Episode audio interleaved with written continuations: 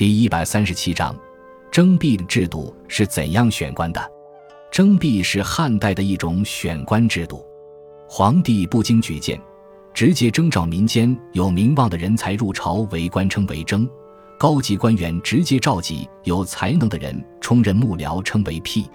汉代时，人才选拔制度比较灵活，不仅皇帝可以直接提拔人才，中央高官三公九卿以及地方上的州牧、郡守等官员均可自行征聘僚属委以官职。皇帝征辟的人才，一般授予博士或士召的称号；官员征辟的人才，则一般称为院吏。博士、士召和院吏往往要经过一段政治历练，方可担任职务。总体上，征辟是一种自上而下的官员选拔制度，是汉代察举制的一种补充。实际上，征辟是战国时养士的遗风，受战国时代养士风尚的影响。